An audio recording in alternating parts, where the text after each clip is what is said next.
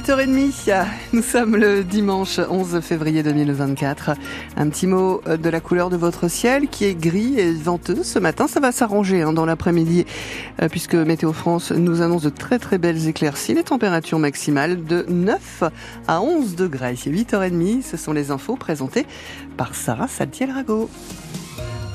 Et ce matin, on ouvre la boîte à souvenirs. Et eh oui, à quatre mois du 80e anniversaire du débarquement, l'essai dans le centre Manche collecte les souvenirs d'époque de ses habitants.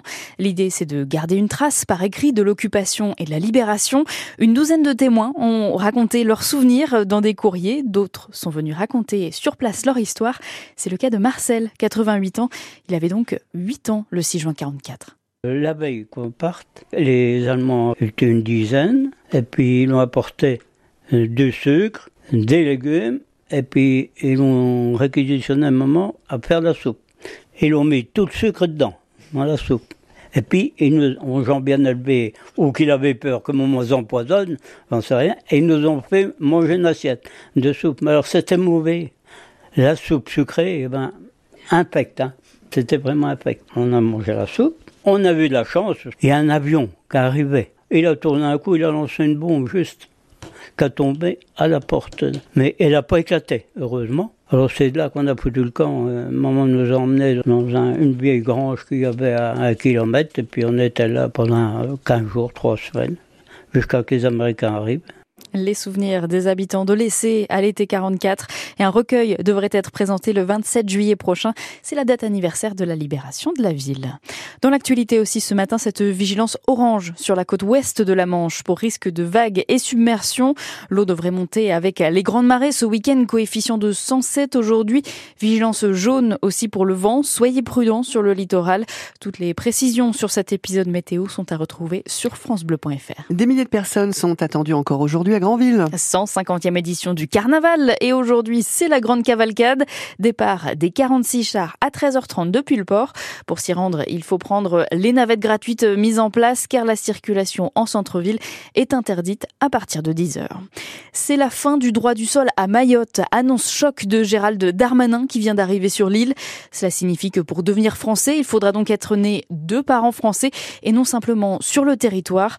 Le ministre de l'Intérieur indique qu'il y aura donc une révision constitutionnelle pour mettre en place cette mesure.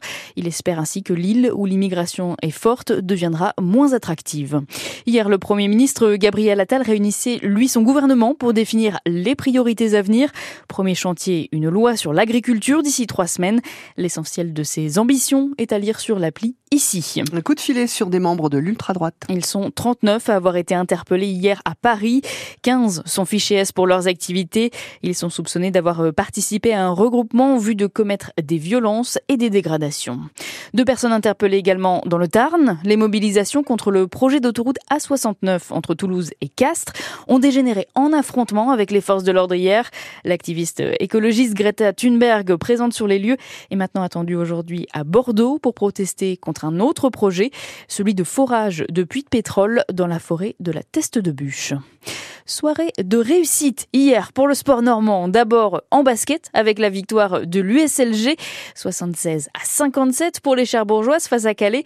Les tangos occupent donc euh, la sixième place du championnat national. Victoire aussi en football avec un stade Malherbe de Caen qui respire un peu mieux. Ah oui, les joueurs de Nicolas Sub avaient à cœur de redresser la barre après la lourde défaite face à Grenoble.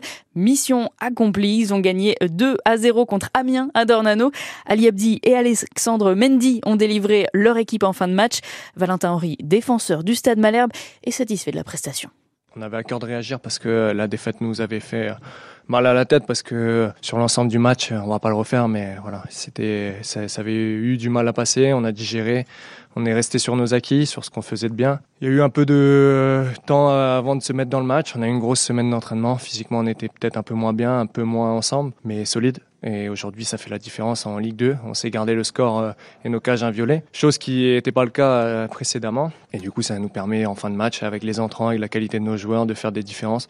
C'est une très bonne victoire. Faut pas dénigrer l'adversaire parce que c'est un adversaire de qualité. On leur chip cette euh, place de barragiste, donc c'est une très bonne soirée. Pas de but encaissé, du moins. Une belle soirée avec les supporters et on a à cœur de, continuer. Le Stade Malherbe de Caen qui récupère la cinquième place de la Ligue 2. Prochain match samedi prochain avec un déplacement à Guingamp. Et puis à Cherbourg, c'est une semaine de tennis qui s'ouvre aujourd'hui. C'est le début du Challenger. On attend notamment Benoît Paire, l'ex numéro 18 invité par les organisateurs. Pierre-Hugues Herbert ou encore le Normand Jules Marie devraient aussi être de l'événement.